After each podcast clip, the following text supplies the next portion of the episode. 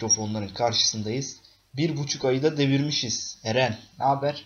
Hocam teşekkür ederim. İyidir. Seni sormalı. Nice nice bir buçuk aylara, bir buçuk aylara, bir buçuk aylara. Toplayınca dört buçuk ay yapıyor.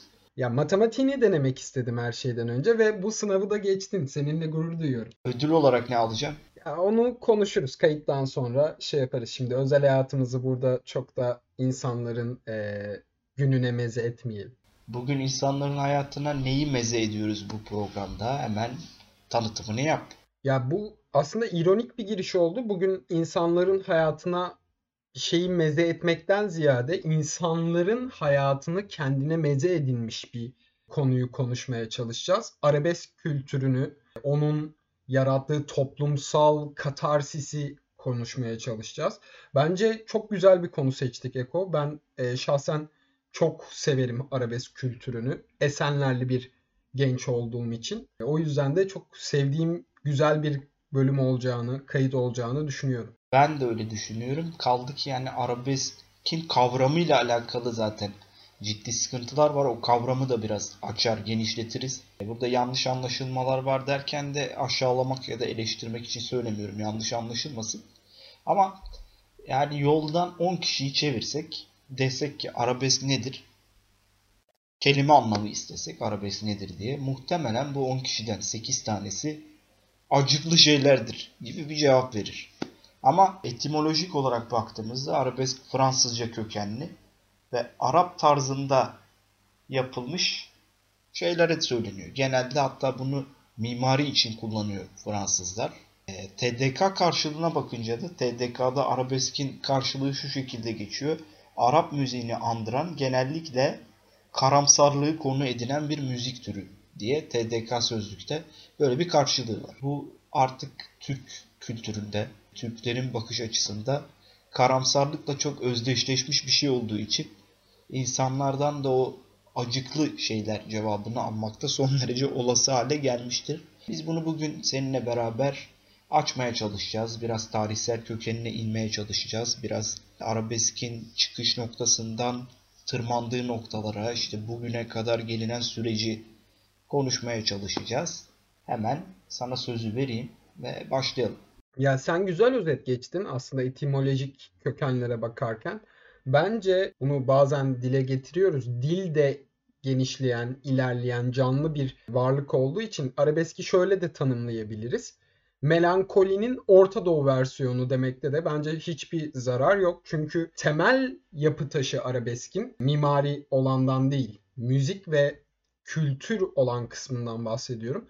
Temel yapı taşında acılar ve acıların kutsallaştırılması, bunun nedeninde de aslında çok sosyopolitik alt metinler var. İşte belirli bir zümrenin dışında kalıp da e, şehirde, şehir hayatında var olmaya çalışan, göç dalgasıyla kendi memleketinden gelmiş ve o elit zümrenin içinde imkanlarından dolayı barınamayacak insanların birbirlerine yakınlık duyduğu ve bu yakınlığın içinde de onların halinden, derdinden birilerinin anlamaya çalıştığı, anladığını hissettikleri bir nevi örgütlenme gibi bir şey. Ama bu örgütlenmeyi tırnak içinde söylüyorum. Çünkü arabeskin ülkemizde bu kadar popülerleşmesinin altında anti örgütlenme yapısı da söz konusu. Bunu da dakikalar ilerledikçe e, kronolojide o sıraya geldiğimizde 80'lere geldiğimizde daha detaylı altını açarız. O zaman ben kronoloji dedin oradan ele almaya çalışayım. Aslında gerçekten kelime anlamında olduğu gibi Arap kültüründen çıkma bir şeydir. Arabesk bu karamsarlığın dışa vuruşu. Adı da üstünde zaten. Arap, arabesk diye Fransızca kökenli olduğunu söyledik zaten. Şimdi bu Türkiye'ye nasıl enjekte olmaya başlıyor? Oradan ben anlatmaya çalışayım. 1930'larda Türkiye'de film sayısı, çekilen film sayısı ikilere kadar düşüyor. Zor yıllar. Sinema açısından üretkenliğin neredeyse hiç olmadığı yıllar. Ve bu sayı düşünce bu kadar az film çekilmeye başlanınca genellikle Türkiye'deki sinemalarda Mısır sinemasının filmleri oynatılıyor. Ve Mısır sinemaları da tam olarak böyle o dönem arabesk kültürünü yansıtan filmlerden oluşuyor. E, hepsi çok karamsar, çok acıklı filmler. 1942 yılına geldiğimizde CHP bir talepte bulunuyor. O dönemki iktidar. Ee, İçişleri Bakanlığı'na Mısır filmlerindeki şarkılara ya da filmlere Türkçe sözler yazılmasını istiyor. Hani dil devrimini ilerletmek için bir hamlede bulunmuş oluyor aslında. Dil devrimini ilerletmek için böyle bir hamlede bulunuyorlar. Ve duygusal arabesk şarkı bu yıllarda ilk kez Haydar Tatlıyay tarafından seslendiriliyor. Haydar Tatlıyay 1890'larda e, yani 1800'lerin sonunda doğuyor ve keman türünde kendisini çok yetiştiriyor. Muhtemelen soy ismi de bununla ilgili bir bilgi edinmedim ama tahmini söylüyorum. Bu çıkarımda bulunmak da çok zor değil. Muhtemelen soyadı kanunu çıktığında kemanla olan ilişkisinden dolayı Tatlıyay soyadı ona verilmiştir ya da kendisi almıştır artık orasını bilmiyoruz. Kendisi ilk bestesi Niçin Gördüm Seni sözleriyle başlayan bir kanto. Kanto türünde bir eser. Düşünebiliyor musun? Yani ruhunda arabesk var derler ya. İşte kanto türünde bir eser benim niçin gördüm seni sözleriyle başlıyor. Tam işte arabesk dediğimiz şeyi tanımın içini doldurabilecek bir kavramla başlıyor. Öyle bir soruyla başlıyor. Sonra meşhur olduğu beste de Hicaz makamında besteliyor bu sefer. Hicranu elem açtığı yine sinede yare diye bir eser. Günümüz Türkçesine birebir uyarlama çalıştığımızda aşk ayrılığının acısı yüreğimde yara açtı gibi bir şeye çıkıyor. Öyle bir anlama çıkıyor. Ve Haydar Tatlıyay'ın öncülüğünde diyebiliriz herhalde. Hatta net bir bilgi değil tabii ki de. Artık yavaş yavaş Türk müzik kültüründe de Türkçe sözler yazılarak arabesk şarkılar üretilmeye başlanıyor. Senin bu yıllarla ilgili söylemek istediğin, üzerine katmak istediğin bir şeyler var mı? Ben üzerine katmaktan ziyade yılları devam ettireyim biraz istersen. Bu ilk emekleme döneminden sonra şöyle bir durum cereyan ediyor toplumda. Arabesk başta biliyorsun TRT'de yasaklanıyor bir dönem. Yani e, radyolarda çalınmıyor. Ciddi bir e, boykota da maruz kalıyor. Ama şöyle de bir durum var. Türkiye'de bu Fransız müzikleri dinleyen, Fransız sinemasına giden, o etilerde bulunan high society çok düşük bir zümre aslında. Bu düşük zümrenin yanında gecekondu mahallelerinde yaşayan, sabahları işlerine, fabrikalarına, minibüslerin içinde tıklım tıklım gitmeye çalışan koca bir işçi sınıfı ordusu mevcut. E tabii ki bu elitist yapıya zaten isteseler de dahil olamıyorlar ve dahil de olma imkanları da yok. Kendi jargonlarını ve kendi acılarını, kendi hayat gaidelerini, kendilerinin bulunduğu duruma yakışacak şeyleri dinleyebilecekleri, buralarda kendilerini yakın hissedebilecekleri pop şarkılar ve benzeri türevler onlara hitap etmiyor. Burada devreye Orhan Gencebay gibi, İbrahim Tatlıses gibi, Müslüm Gürses gibi sinemadaki duraksama yine konularımızdan biri olacak. Çünkü 80'lerde e, toplumsal filmler yasaklandığı ve çok sıkı bir sansür mekanizması olduğu için izin verilen birkaç tane sinema türü var. Türk erotik filmleri ve arabesk filmleri. Hatta her şarkıya bir film kumpanyası mevcut. E, bu dönemde ortaya çıkan bu büyük isimler o dönemlerde ne kadar dışlansalar da ben birçoğunun büyük yetenekler olduğunu düşünüyorum. Bunun sonlara geldiğimizde ayrı bir parantez açarız. Bunların yarattığı müziklerde insanlar bir katarsise doğru ilerliyorlar. Bunu biz kendi hayatımızda da aslında yaşıyoruz Ekrem. Şimdi ben grunge müziği çok severim ama grunge müziğin bazı örneklerinin Türkçeleştirdiğin zaman özellikle Alice in Chains'in Love Hate Love diye bir şarkısı vardır. Yani Müslüm Gürses yazmış sanarsın sözlerini. Müthiş bir aşk acısı, müthiş bir isyan ama altında gitar ve daha batılı bir yorum olduğu için dinlerken hiç böyle bir hissiyata, hiç böyle bir ötekileştirmeye uğramıyorsun. Türkiye'de yaşanan arabesk ötekileştirmesinin en temelinde bunun olduğunu düşünüyorum ben. Çünkü gördüğün zaman sana hitap etmiyor. Bir de kitlesi de hayattan belli bir eğitimi ve belli bir entelektüel birikimi koşullar nedeniyle alınmamış bir kitle olduğu için onların bulunduğu yere elit society, elit e, toplum yanaşmıyor ve arabeski aslında ilk başlarda senin bahsettiğin yıllarda bir küçümseme kalıbı olarak kullanıyorlar. Arabeskin Orhan Gencebay'ın dediğine göre jargona girmesi böyle başlıyor.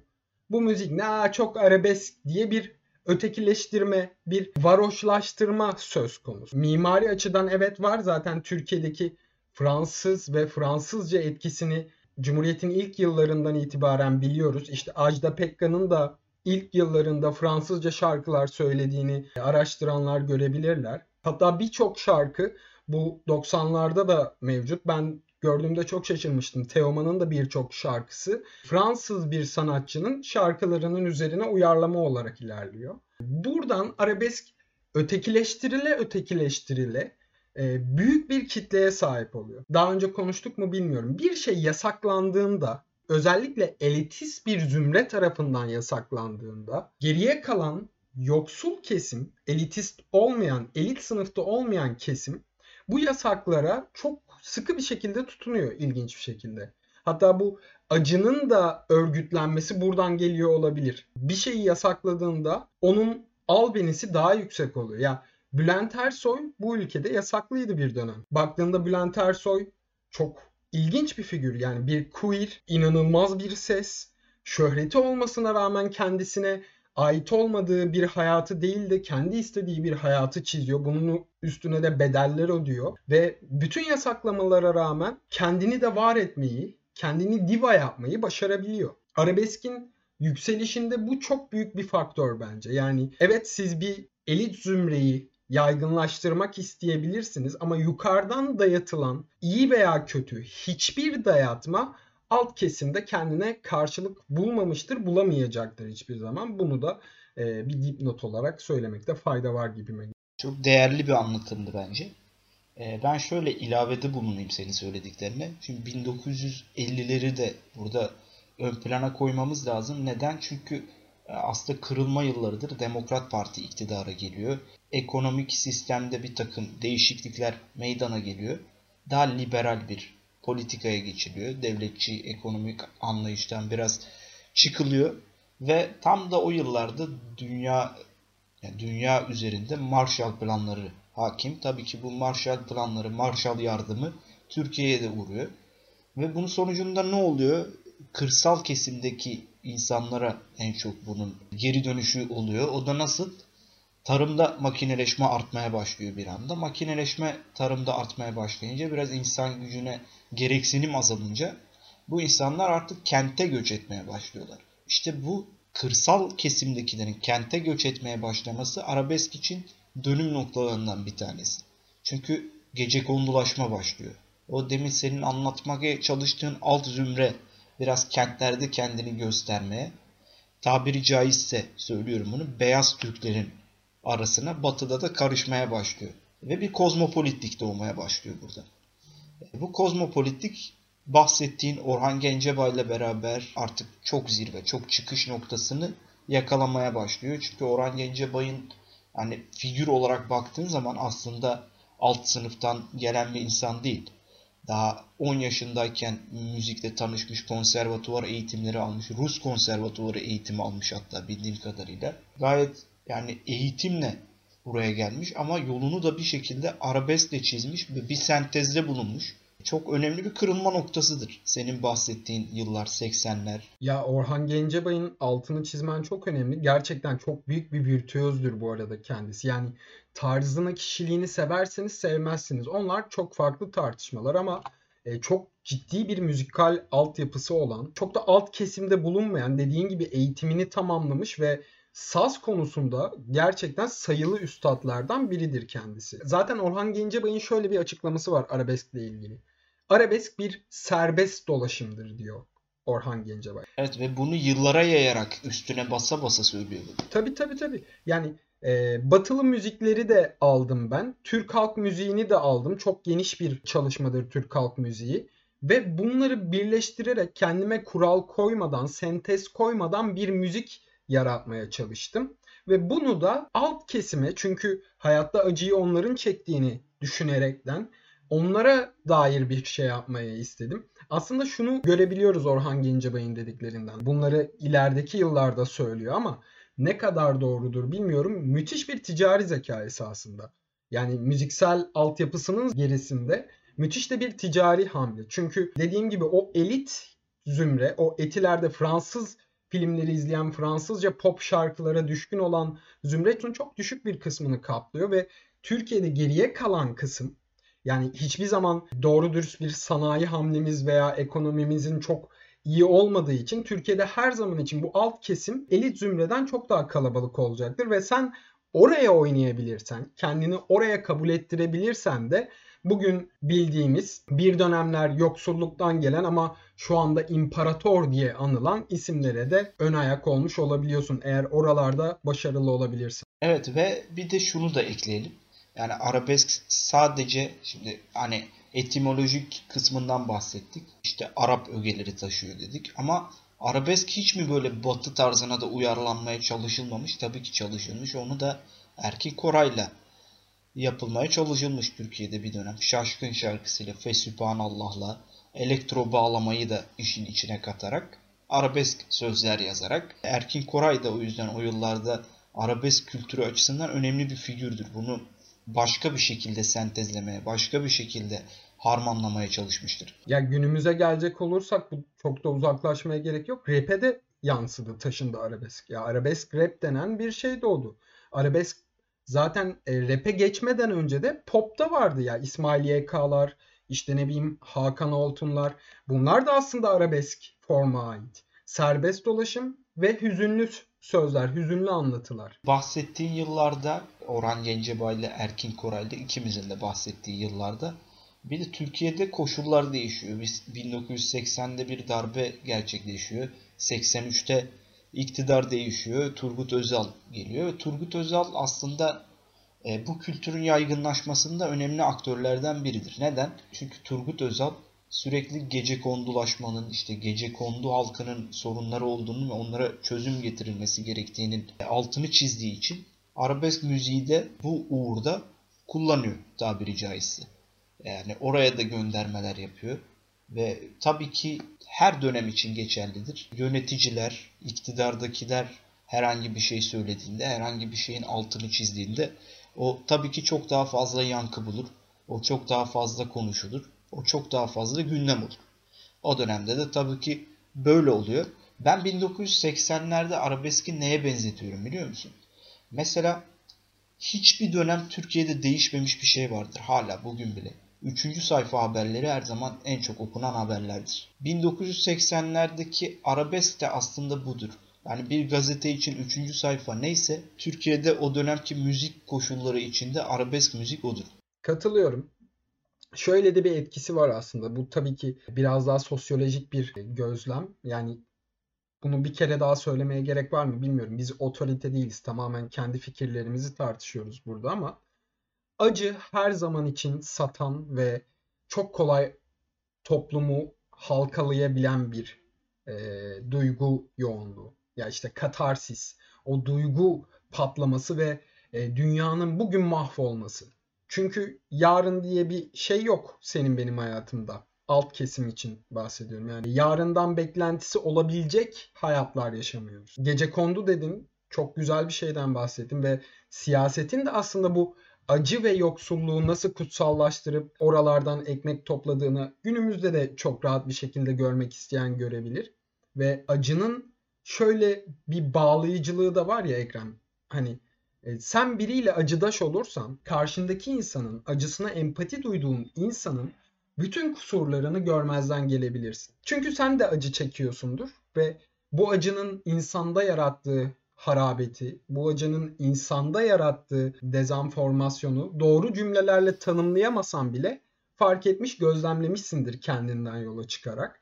Bu nedenle karşındakine de daha senden, daha kardeşinmiş gibi tırnak içinde yaklaşabilirsin ve onun dediklerine ilginç bir şekilde inanabilirsin. Yani e, bir kere daha altını çizelim. İbrahim Tatlıses işte çok capslere konu olmuştur. Mağarada doğdu şu bu bu falan.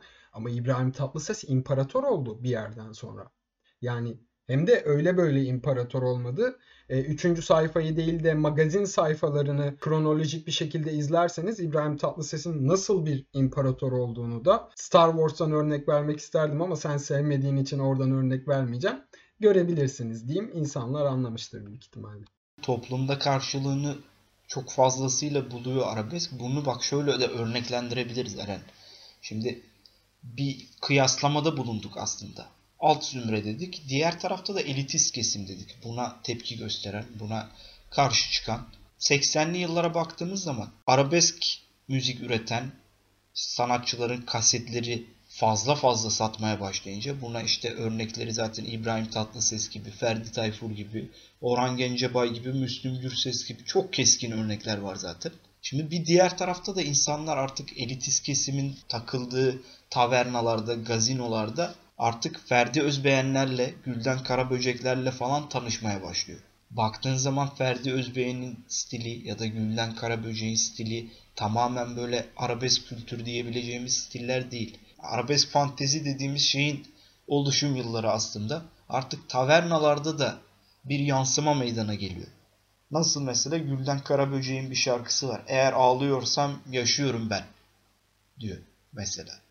Baktığın zaman bir pop müzik şarkıcısı Gülden Karaböcek ama işte bu arabesk kültürün o dönemki yaygınlaşmasından kaynaklı kendi müzik türüne de bu tip eklentiler, ilaveler, yenilikler katma gerekliliği hissediyor. Çünkü senin bahsetmek istediğin bir kısım vardı. Bir de bir yandan da ticari zeka gerekiyor bu tip şeyler için.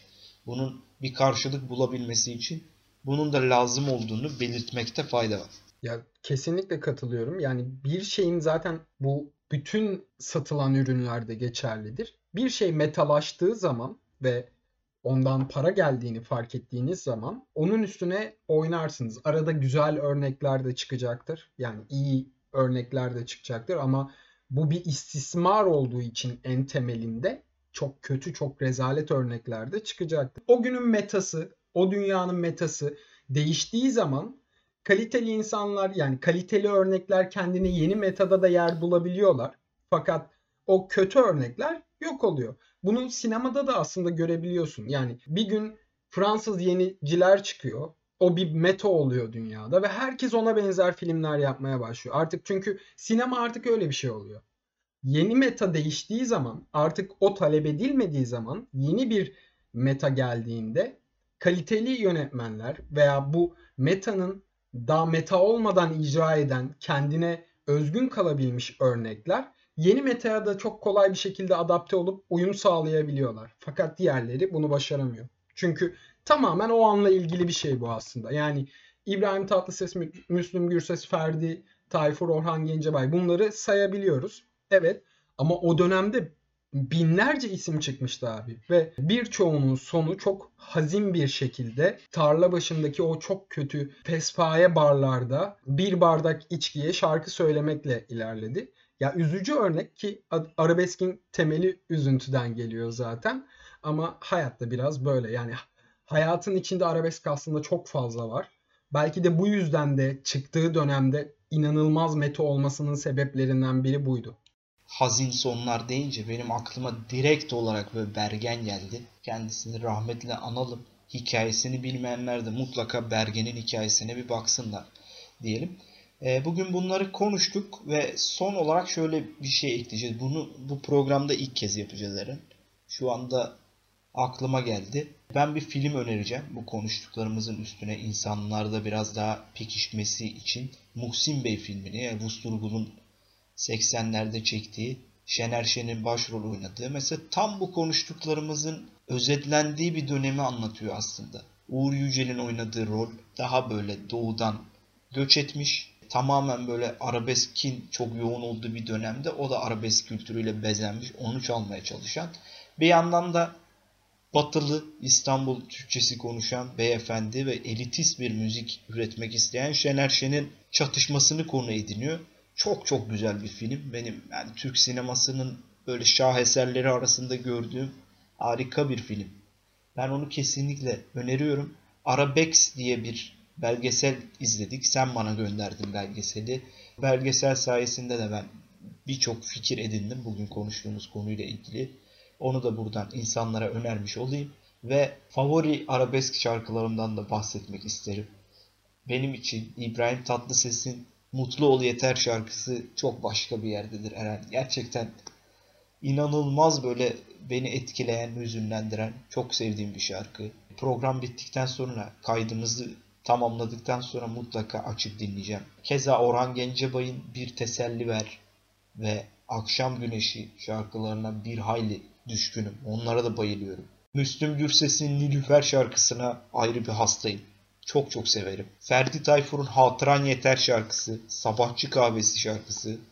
Bunlara da bitiyorum. Benim çok koyu Ferdici bir dayım var. O yüzden Ferdi Tayfur'un bütün şarkılarına neredeyse hakimim. Ferdiciler biliyorsun bir tık daha fanatik oluyorlar. Benim de öyle bir durumum var. Aşinalığım var küçüklükten beri. Senin de şimdi film önerini, işte en sevdiğin arabesk şarkıları dinleyelim senden de sonra da programı kapatalım. Sen çok güzel film ve belgesel önerdin. Zaten belgeseli önermesen ben önerirdim büyük ihtimalle. Çünkü müthiş bir yapım gerçekten. Yani bütün kronolojik sırayı bütün detaylarıyla o dönemin insanlarından dinliyorsunuz. O yüzden ben ekstra bir film veya belgesel önermeyeceğim. Fakat birkaç şeyin altını çizmek istiyorum. İbrahim Tatlıses inanılmaz bir ses. Ya bu gerçekten e, abartmıyorum. Bir insan bağırmadan o tonlara, o kadar güçlü bir sese nasıl çıkabilir? Gerçekten aklımın almadığı bir örnek. Orhan Gencebay müthiş bir virtüöz. Ya müzikal konuda gerçekten çok ileri seviyede. Ve benim en sevdiğim arabesk sanatçılardan Müslüm Gürses çok talihsiz bir hikaye olduğunu düşünüyorum. Yani başka topraklarda doğduğu takdirde blues'un birçok kralını elit zümre bile severken Müslüm Gürses de o topraklarda doğan siyahi biri olduğu takdirde o sesiyle çok büyük bir blues sanatçısı olabilirdi ki senin örnek verdiğin Nilüfer şarkısı da Müslüm Gürses'in aramızdan ayrılmaya yakın olduğu yıllarda tarzını değiştirip Muratan Mungan'la bir proje albüm yaptığı sırada kaydedilmiş. Ben de çok severim ve Esenler'de doğup büyümüş, evimin altında konfeksiyon olan oradan bali kokuları ve arabesk dinleyerek büyümüş bir çocuk olduğum için Güllü'nün bende yeri ayrıdır ve Sabah Olmadan adlı eserini inanılmaz severim. Hatta bu kaydı bitirdiğimizde büyük ihtimalle ben de onu dinleyeceğim. Onları söylemiş olayım son olarak ben de. Ben de son olarak demin Bergen'in hazin sonu dedik. Rahmetle andık. Müslüm Gürses'i de bu arada rahmetle anıyoruz. Büyük bir usta gerçekten. Sen de çok güzel anlattın ve onun talihsizliğinden bahsettin. Bergen'in elimde duran fotoğrafın şarkısını da yad etmeden geçmeyelim. Çok çok güzel bir şarkı o da. Eren'cim ağzına sağlık. Çok güzel bir sohbet oldu. Benim için büyük bir keyifti seninle konuşmak. Benim de. Bugün patinajla çekmedik ya. Çok keyif aldım ben bilmiyorum. Bir yandan da böyle duygulandım. Bir yandan yani bu coğrafyanın geçtiği yollar gözümün önüne gelmeye başladı. Her ne kadar biz o yılları yaşamamış, görmemiş olsak da sonuçta üzerine okumuşluğumuz, izlemişliğimiz, etrafımızdan dinlemişliğimiz olduğu için empati kurmakta da çok güçlük çekmediğimizi düşünüyorum. Böyle diyelim ve artistik patinajın 6. bölümünden herkese hoşçakalın diyelim. Hoşçakalın.